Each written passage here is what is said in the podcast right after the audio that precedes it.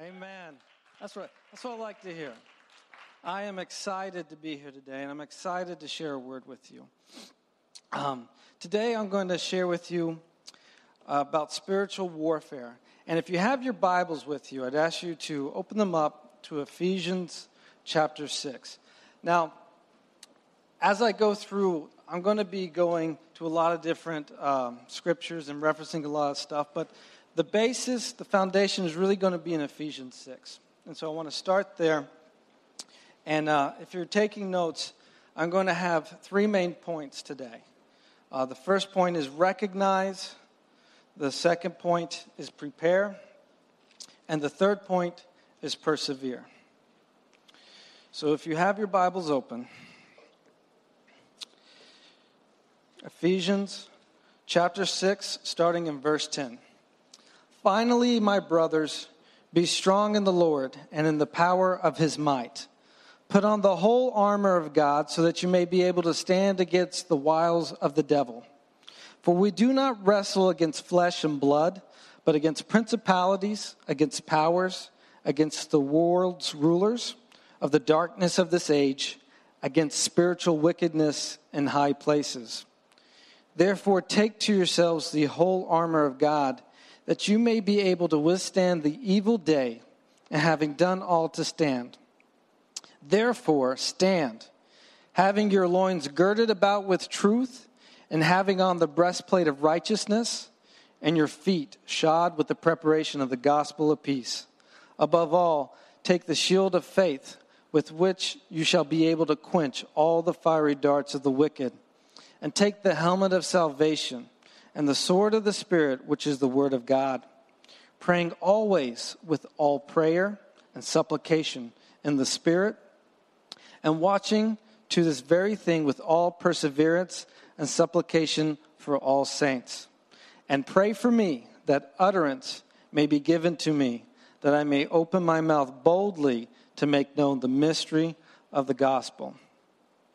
Now, spiritual warfare is something that is very important. And I feel like it's something that we don't hear or talk about enough.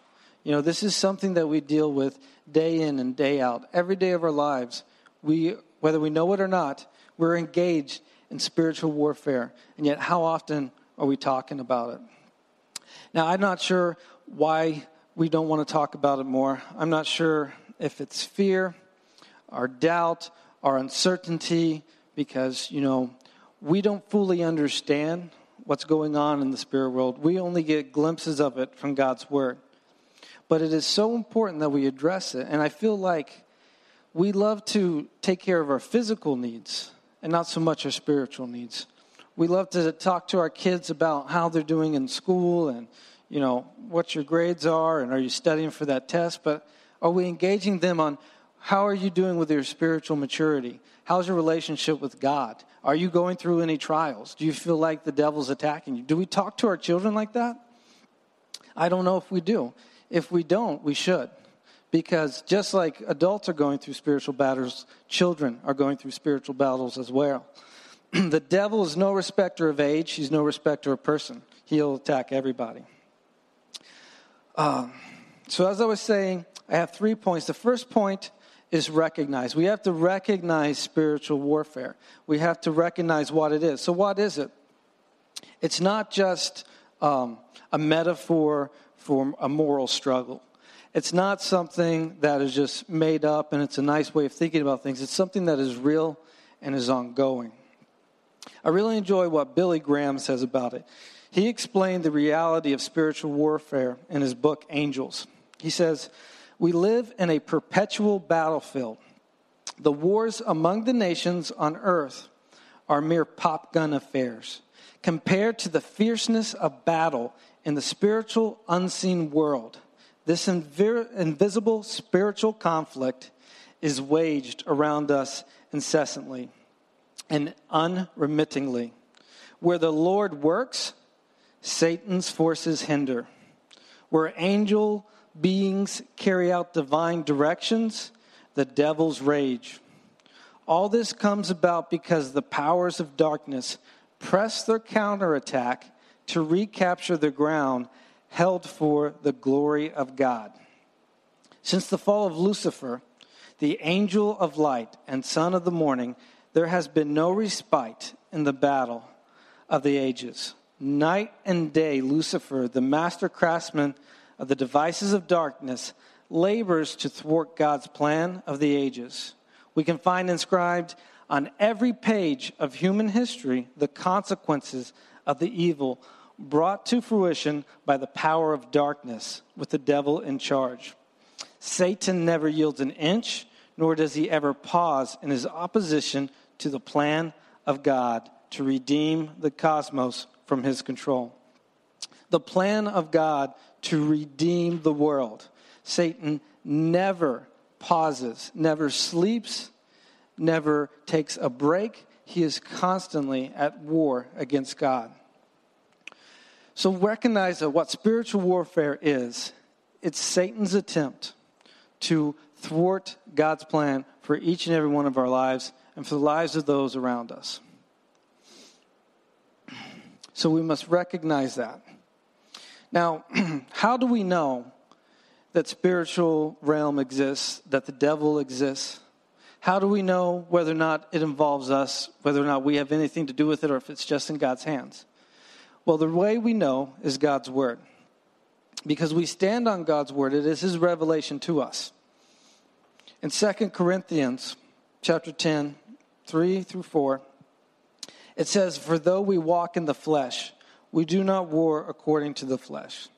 Nor the weapons of our warfare are not of the flesh, but divinely powerful for the destruction of fortresses. Ephesians 6:12 for our struggle is not against flesh and blood, but against the rulers, against the powers, against the world forces of this darkness, against the spiritual forces of wickedness in the heavenly places. So the Bible tells us that we're at war, and we're at war with the spiritual realm. And I find it so interesting that so many believers walk around not as if they're in a war zone, but as if they're like on vacation you know, they believe in God. They come to church every Sunday. You know, they pay their tithe. They'll even read their Bible some. But the rest of the time, they're just whatever they want to do. You know, if it's, you know, makes them happy, they want to watch television instead of, you know, reading the Bible, they'll do that. If they want to, um, you know, try and get a bigger house rather than, you know, give more to missions, they'll do that. They never stop and think, well, what does God want me to do with this? What does God want me to do uh, with my time? What does God want me to do with my money? That's not the first inclination. The first inclination is what do I want to do with it? And what I believe is going on is that as Christians, we have become complacent with this world that we're in. We have become complacent in sin. We don't recognize the fact that we're in a war zone. Now, this recalls to me a true story that I know of of a soldier who was guarding a gate in Iraq. Now, in Iraq, when I was there, they always warned us about complacency, and they had signs everywhere. Um, you walked into the chow hall, big sign on the ceiling. You walked outside the gate to go on your patrol, they had a sign there that said, Complacency kills. They were always telling you that complacency kills. Complacency kills. And we've had this illustrated to us um, with this story. There was a soldier who was guarding the gate, and he'd probably been guarding this gate for months and months. And he would probably be out there for eight, ten hours a day, guarding this gate, walking back and forth, you know, just like this, looking to see if anybody was coming. And cars would come, and he would stop them, and he'd go and check them.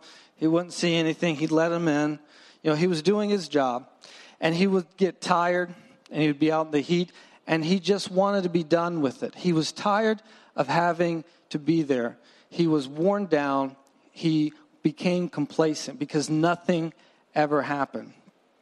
And so one day he's guarding his gate and he's just trying to get through.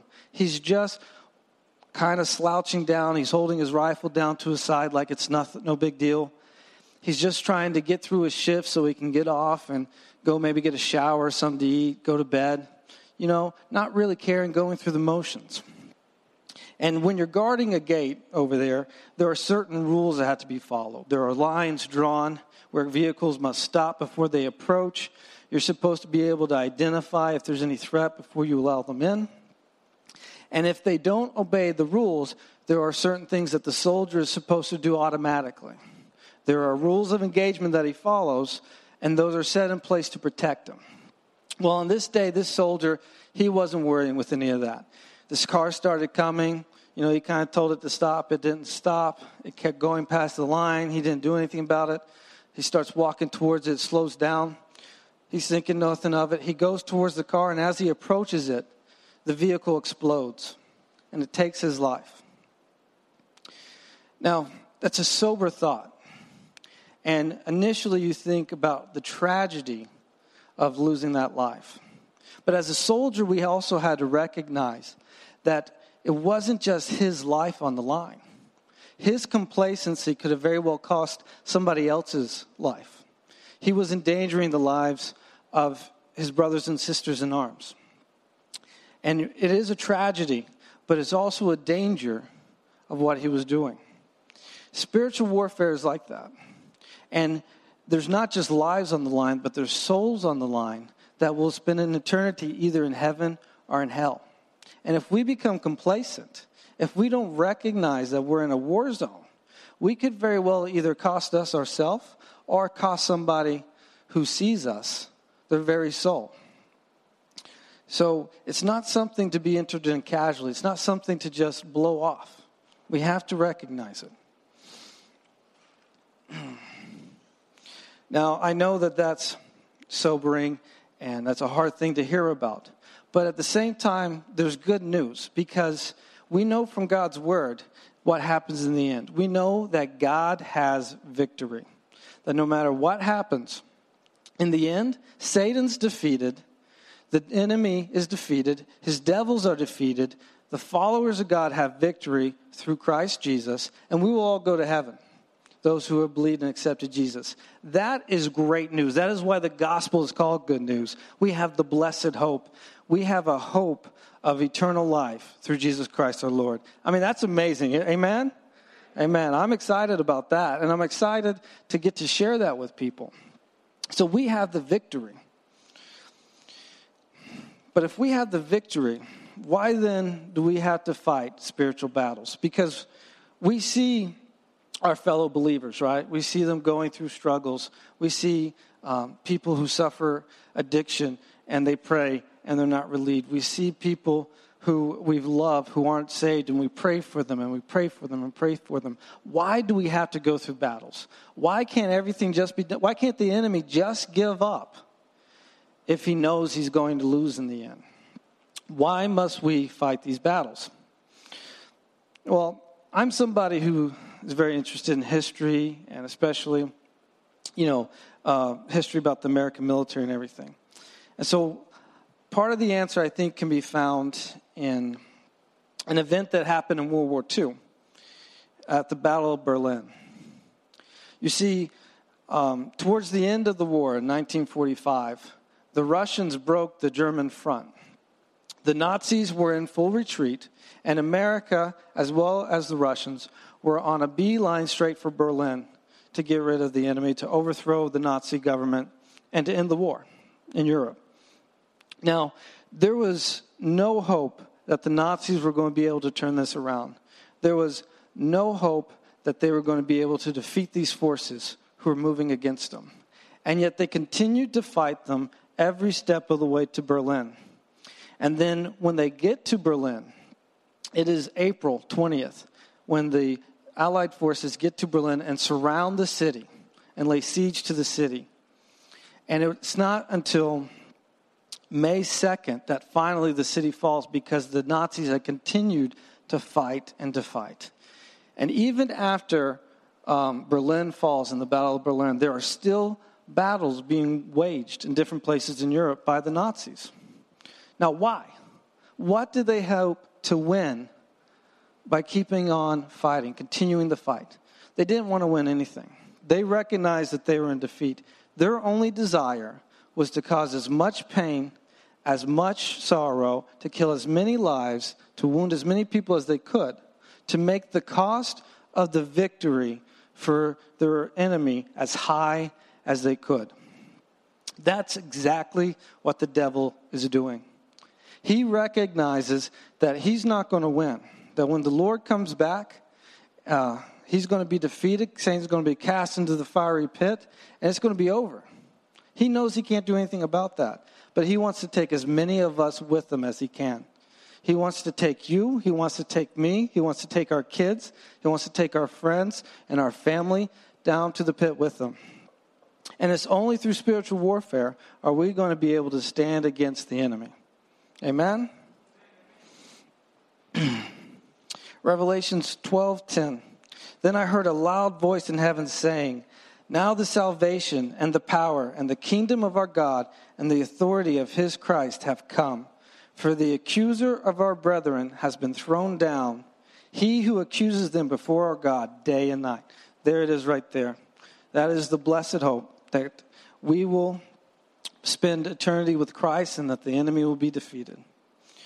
Now, we recognize that there's spiritual warfare, but we also need to recognize that there's different types of spiritual warfare. Most Christians will recognize the fact that there is internal warfare. For you, uh, probably with the day you got saved, you were sitting in a pew or uh, sitting somewhere or standing somewhere and you were hearing somebody preach the gospel, and you felt inside a conviction a desire to get right with God. You felt that God was saying you're a sinner and that you need to repent, and you felt the Holy Spirit moving on you in there. But the enemy was moving against you as well. The enemy was saying, No, not now. Don't go down to that altar yet. Don't listen to this conviction just yet. Go live your life the way you want to. They're going to make you give up all these things. And inside of us, each and every one of us who are Christians had to decide that we would choose God and not give in to the enemy. That was a victory of spiritual warfare. That was the first victory we had when we chose God over the devil and accepted him as our Savior.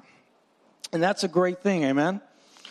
I mean, I'll never forget the day when I first went down to the altar and I had butterflies in my stomach. I was fearful, I was confused, but I went down and I accepted Christ, and then I had peace. And from that day to this, I have known that God is with me.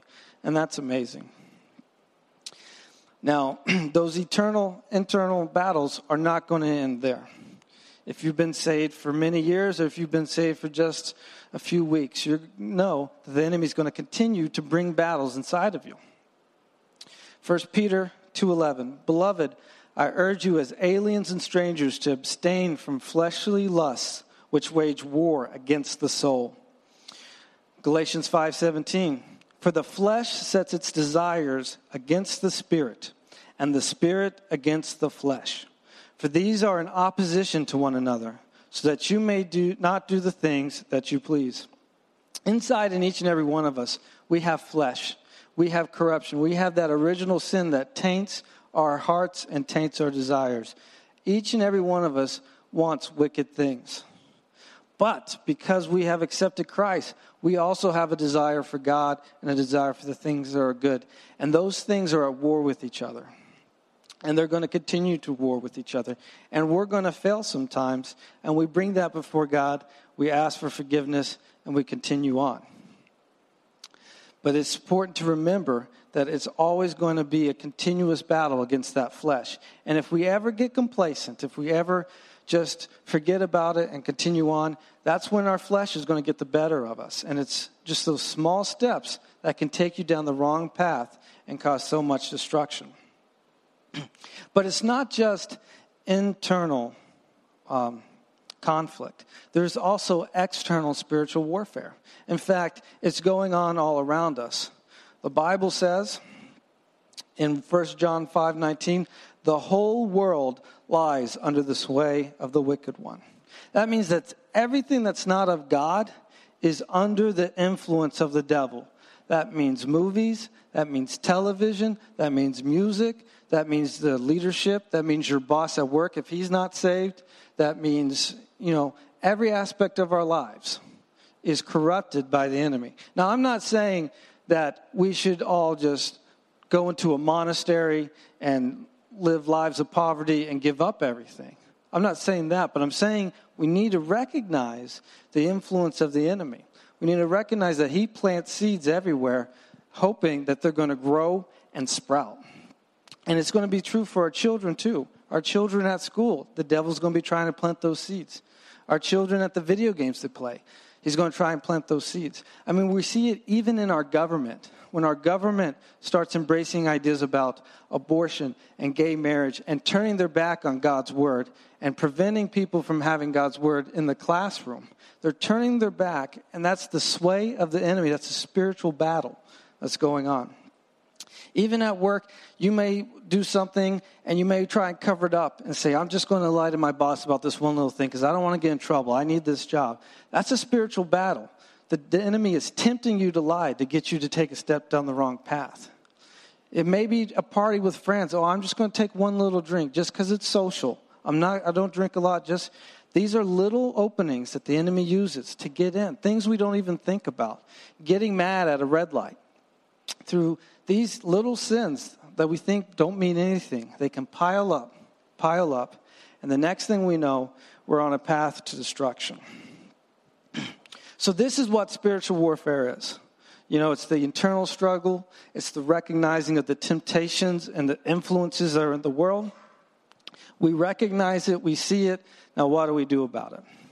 Well, that brings me to my next point preparation. We have to be prepared for spiritual warfare. Just like that soldier I was talking about earlier. He can't just get up one day, run out into the battlefield, and be successful. If he doesn't prepare himself, he is going to fall. Every day, when a soldier knows he's going to have to go outside and he's going to have to possibly face the enemy, he gets up, he puts his clothes on, he laces up his boots, then he goes and he grabs his equipment. He goes through, he checks it, makes sure everything's like it's supposed to be. He makes sure all of his equipment is stowed properly. He's got his first aid kit. He's got, you know, his night vision. He's got his weapon. He makes sure it's clean. He makes sure he's got his ammo. He makes sure everything functions properly. Then he puts it on. Then he goes to his leader and he has his leader check it to make sure he didn't forget anything, you know. And then he's looking at his uh, buddy to the left and right, make sure they're ready to go because he knows he's going to have to count on them. And then they go outside and then they face the enemy. If that soldier forgets something, he's going to be in trouble. Even if he does everything right for being prepared with his armor and his defenses, but he forgets his weapon, he might not be getting shot right away, but he's going to be a sitting duck, and he's not going to be able to do anything to stop the enemy. He can bring his weapon, but if he doesn't bring his defenses, his armor, he's going to be exposed to the enemy's fire. And if he's wounded, he's taken out of the fight. These are things we got to think about because this correlates right into spiritual warfare as well. So, what do we use uh, for spiritual warfare? We have the armor of God. Romans 13, 12 through 14. The night is almost gone, and the day is near. Therefore, let us lay aside the deeds of darkness and put on the armor of light. Let us behave properly as in the day, not in carousing and drunkenness, not in sexual promiscuity and sensuality not in strife and jealousy, but put on the Lord Jesus Christ and make no provision for the flesh in regard to its lusts. Make no provision. That means don't make any excuses for any of those sins that you really like. Oh, I'm just going to watch this one rated R movie. I know it's got some nudity or something, but that's no big deal. It's just one scene, you know, and then that's the guy who gets hooked on pornography. Or I'm going to just have this one drink. Or I'm just going to smoke this one uh, marijuana joint or I'm just going to make this one compromise. It's saying, put on the armor of God and leave no room because in body armor, if there's a hole, that's a weakness. That's where something can get in and strike you and wound you. So, what is the armor of God? Well, Ephesians 6 goes into more detail about that. So it says, 13, starting at verse 13, Therefore, Take up the whole armor of God so that you will be able to resist in the evil day. And I don't know about you, but things out there look pretty evil to me. I believe we're in the evil day. Amen. That's right. And having done everything to stand firm, stand firm, therefore, having girded your loins with truth. All right, so the first thing we know that is part of our armor against the enemy is truth. Well, why is truth important? Why does truth matter? It matters because we're told constantly that there's no such thing as truth. We're told that there's so many ways to go to God. You go your way, I'll go my way. What's good for you is wrong for me. What's right for me is wrong for you. Everybody's okay. Nothing's really true. Everything's sub- subjective. Everything's all right. Well, we know that God has revealed truth to us in His Word. We know what is true and what is false. And the enemy, since the very beginning with Eve, has been trying to take that truth and compromise it and say, no, it's not exactly that. And he uses part of the truth, but he uses that lie as well to get in there, to make us doubt. Because that truth is like a foundation that we're standing on. If it gets wobbly, we're going to fall. But if we know that the truth that we know is the truth that we know because God has said it, then we have a firm foundation. And when we hear people telling us that no, what we really think isn't true, we were close, but we're kind of off, or that, you know, everybody's going to heaven no matter what they do, it doesn't matter if they're not this religion or that religion, we will not fall for that deceit. We will not fall for those doubts and those questions because we know the truth. That's why it's so important. The next piece put on the breastplate of righteousness. Philippians um, chapter 1, verse 27. Only conduct yourselves in a manner worthy of the gospel of Christ, so that whether I come and see you or remain absent, I will hear of you that you are standing firm in one spirit, with one mind, striving together for the faith of the gospel. In no way alarmed by your opponents, which is a sign of destruction for them, but of salvation for you, and that too from God. For to you has been granted for the Christ's sake not only to believe in him, but also to suffer for his sake. So we are to conduct ourselves in a manner worthy of the gospel. That is the righteousness. We can't do that in ourselves. We do that through Christ Jesus who lives in us. And why is that righteousness important? Because, like I said, if you are living in a non righteous way, you are exposing yourself to the wounds and the fiery darts of the enemy. Not only that, but you're compromising what somebody else is seeing because they look to you because you told them you're a Christian. You told them you knew the truth, so they want to see what you're doing. You're not having that righteousness. They think, okay, well, you know, maybe their truth isn't as true as they say because they're not living up to what they say. You know, this reminds me of, um, of the events of Black Hawk Down when the, our soldiers were in Somalia.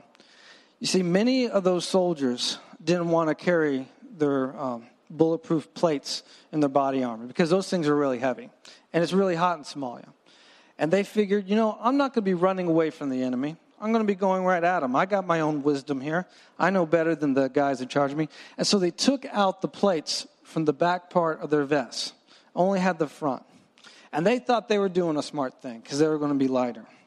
But what happened is the enemy who was fighting against them would flank around behind them and shoot them in the back. And because they didn't have the protection, they were going down. It is the same way with the breastplate of righteousness. If we don't strive to maintain that righteousness, all we're doing is opening up ourselves for a sneak attack from behind by the enemy. Amen? All right, so next, what we have is having shod your feet with the preparation of the gospel of peace. Now, what does that mean? The preparation of the gospel of peace. Well, that means studying the word, preparing the word. And then we're going to find out why studying it and preparing in it is so important in just a minute. But you have to know the word and do that, you have to read the word. You have to put that good stuff in. You put the things of God inside because it is going to protect you from the things of the enemy trying to get in there. And then we have the shield of faith, which will keep you uh, and extinguish the flaming arrows of the evil one. That faith we have is faith in the truth, faith in God, faith in our salvation, faith in all these things of our armor that we can rely on. And that faith is going to let us know that when the enemy comes and tries to put doubts into our minds and tries to say, no, you're wrong about this, or no, you're really missing it here. You're not as saved as you think you are. We can have faith in knowing that God has the victory and that He has saved us. That faith is going to keep us whole. That faith will protect us from those lies and deceit of the enemy. and then next we have the helmet of salvation. The helmet of salvation, I mean, I think of this uh, with real armor. You know, you have your head, which is a little bit more important than the rest of your body. Because if I get shot in my arm, you know, I could probably still fight. You know, if I um, get wounded in my stomach from shrapnel or something, I could probably still run away. You know, even if I lose my leg but my arms are okay, I can crawl away and find protection. If you get wounded in your head, that's it. That's game over because it controls everything else in your body. If you don't have that salvation, nothing else matters. You're not going to heaven because that is what is taking you to God. Salvation through Jesus Christ is the only hope. And then lastly, the sword of the Spirit, which is the Word of God. Now, every other aspect of this is defensive. And defensive is good because it's protecting you, and we need protection. But you never win a battle with defense. You never win a game with defense. You can think of it in sports. If the Patriots never get a touchdown, they're not going to win the game. They can have the best defense in the history of the NFL. They can't win without making at least one touchdown. It's Just not going to happen. If we don't take the fight to the enemy, if we don't advance and attack, we're not going to have victory in our lives. We're not going to have victory in our spiritual warfare. So, what's our weapon? The Word of God. And just like I was telling you with the preparation of the gospel, you got to put it in. And once it's in, you can take it out. And when the enemy comes at you, and he comes at you with his doubt and with his temptation, you can speak God's word to him, and that is going to defeat the enemy in his attacks against you. Amen? That is why God has his word for us, so that we can stand on it, know it's true, and defeat the enemy. Because we don't have the wisdom in ourselves, we don't have the strength in ourselves. We're corrupted from birth. We're not going to be able to defeat the enemy. Only God's word and God himself has the power to overcome the evil one. So, do we have any other weapons to fight them? Well, we have prayer and we have the Holy Spirit. Ephesians 6:18 with all prayer and petition. Pray at all times in the Spirit, and, when the, and with this in view, be on the alert with all perseverance and petition for all the saints. Now, I can tell you, prayer is essential in spiritual warfare. You're going to have to bring it to God. You're going to have to pray to God and stand on His word and bring it to Him. He knows what we're going through, but He still wants us to come and ask. He still wants us to come talk to Him about it. We have to pray. And I think about the prayer nights that we have um, just started at the church on Thursday nights and Thursday uh, mornings. I think about the potential that is there. Imagine believers coming together in prayer, praying for this church, praying for each other, praying to overcome the enemy. You know, the prayer of a righteous man availeth much. And the Bible also says that when two or more gather together in prayer, Christ is there. All right? If you are facing something and you're not having a breakthrough, maybe it's prayer. Maybe you're not having effective prayers. Or maybe it's that you haven't gone to fellow believers. Maybe God's heard your prayers. And He said, Well, I need you to go to your fellow believers and pray with them so that you can have victory. Amen? And then we have the Holy Spirit. The Holy Spirit is one of the most effective tools God has given us because the Holy Spirit is a gift that will let us see things that aren't obvious. He will speak to us and He will also allow us to pray to God when we don't know what to pray. Because that's the problem sometimes, right? It's not that we're not praying. I'm praying, God, but I don't know if I'm praying the right thing. If we have the Holy Spirit, then God is going to tell us what to pray through His Spirit. And then finally, one of the things we have to prepare ourselves, and I've already touched on this a little bit, is each other, our fellow brothers and sisters in Christ. I call it battle buddies because that's what we call it in the army. Everybody has a battle buddy because if you have a battle buddy, you have somebody looking out for you, you know? If you're out there on your own and you get hurt, well, then you're done. But if you got somebody looking out for you, then you got somebody who's going to help you and take care of you in Hebrews 3:13, but encourage one another day after day as long as it is still called day, so that none of you will be hardened by the deceitfulness of sin. Encourage each other. Witness to each other. Let each other know, hey, I went through something like that, and God gave me victory, and He'll give you victory too. I mean, that is an amazing thing, testimony. By testimony, we overcome much. Okay? Praying with someone, even if it's just letting them know that you care about what they're going through too and that they're not going through it alone. That is going to be an amazing thing. So many people, I bet you even people here today, feel like they're fighting a battle all by themselves and they're fighting in a whole army that they just can't overcome. And all you have to do is go to your brothers and sisters in Christ. And I'll tell you something else. You know, every Sunday we open up the altars here, and every Sunday we say, Come forth in prayer. And I understand that a lot of people sit at their pews and pray, and it's more comfortable, and that's great. It is. But if you come to the altar, you're going to have a brother or sister waiting there for you to pray with you, and you're not going to be alone. It's going to be a battle that somebody's going to come alongside of you with. I mean, that's exciting to me to know that I don't have to be alone. Amen? All right, so finally, we come to persevere. So we recognize that there's spiritual warfare, we prepare for it, and we persevere. So, what does the Bible say? It says in 2 Timothy 2 3, suffer hardship with me as a good soldier of Christ Jesus. 1 Corinthians 16 13, be on the alert Stand firm in the faith, act like men, be strong. Hebrews 12:4 You have not yet resisted to the point of shedding blood in your striving against sin. As God's saying right there, you haven't given everything in persevering. You can still push on a little bit longer. You haven't reached the point of no return. It's going to get hard, but you can still take another step. And sometimes it's all God is asking us to do. And you look at Joshua, what Joshua says. Have I not commanded you? Be strong and courageous. Do not tremble or be dismayed, for the Lord your God is with you wherever you go. So you're not in it alone. Persevere because you know God is going to bring you through. God is going to strengthen you. All right? So I want to close in prayer, but first I want everybody to bow your heads. And I'm going to have Tim come ahead uh, forward, if you will. And I want the prayer team to come forward. And if you are here today and you have never had that first victory, if you have never asked Jesus into your heart to be your Savior, if you have never become a believer in Christ and had a victory over the devil, you can have that here today. If you want to, you can come forward to the altars and somebody can pray with you. If not, I would encourage you to say this prayer where you're at.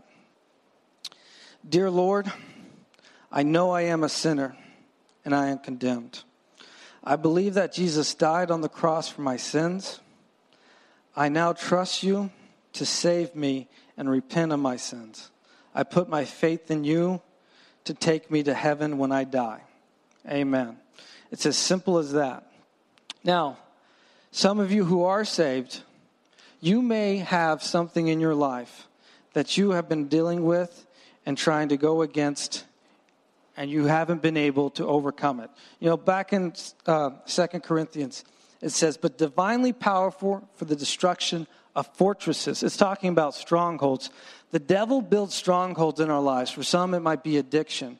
For some, it might be unforgiveness. But he builds strongholds that we just can't break down. And we've tried and we've tried and we've tried. The thing about warfare is sometimes you have fast warfare. You, you know, back in uh, World War II, they called blitzkrieg. You know, they had these lightning strikes. The planes would come in, the bombs, the tanks, and it'd be really quick, one and done, bam, and they would defeat their enemies really quick. And sometimes you're going to experience victory like that in your spiritual walk. You're going to pray to God, and your prayer is going to get answered you know, you're going to ask for God for a need, and that need's going to be met. But there's another kind of warfare other than that fast warfare. In medieval times, they called it siege warfare, where people would have these fortresses, just like the Bible's talking about, these strongholds, these castles, these places that were not easily defeated. And these armies would camp around them for months, literally months, and just try and wait them out. And just through the course of time, they would run out of supplies or run out of food. And that is how they would get their victory. If you have strongholds in your life, You might have to wait months, you might have to wait years. It might be a siege warfare, but don't give up. Just like our word from God today, He is calling us to persevere. He is calling us to continuously pray, continuously stand on His word, and overcome. That's the only way we're going to do it. We can't, there's no shortcuts. You know, God has His plan for us, He's going to have the victory. We can't figure out the way, you know, there's no helping God help us. I've tried it, it doesn't work. He's smarter than me. Okay? So if you have a stronghold in your life that you just haven't broken through yet, and you just need some help, somebody to pray with you, I would encourage you to come forward as well right now. And come pray with us, and we'll pray with you, and we will stand with you in overcoming the stronghold. And so now I'm going to pray in closing a prayer over everyone. And if you want to pray in the seats, you can pray in the seats. If you want to come forward, we'll pray with you. And if you're ready to go, you're dismissed. Dear Heavenly Father, I praise you right now because you are mighty and powerful. And in you, we can have all victories. In you, we can have defeat over the enemy, the de- enemy defeated. On you, we can have overcoming fortresses. We can have breakthroughs like we've never seen before if we stand on you. And I ask you that you would pour out into these people's lives this desire to persevere, to keep going until they get to you, to break through the enemy's walls, to keep fighting until the day is done. And go with them wherever they are so they'll be strengthened and protected from the enemy. I praise you and thank you in your holy name. Amen.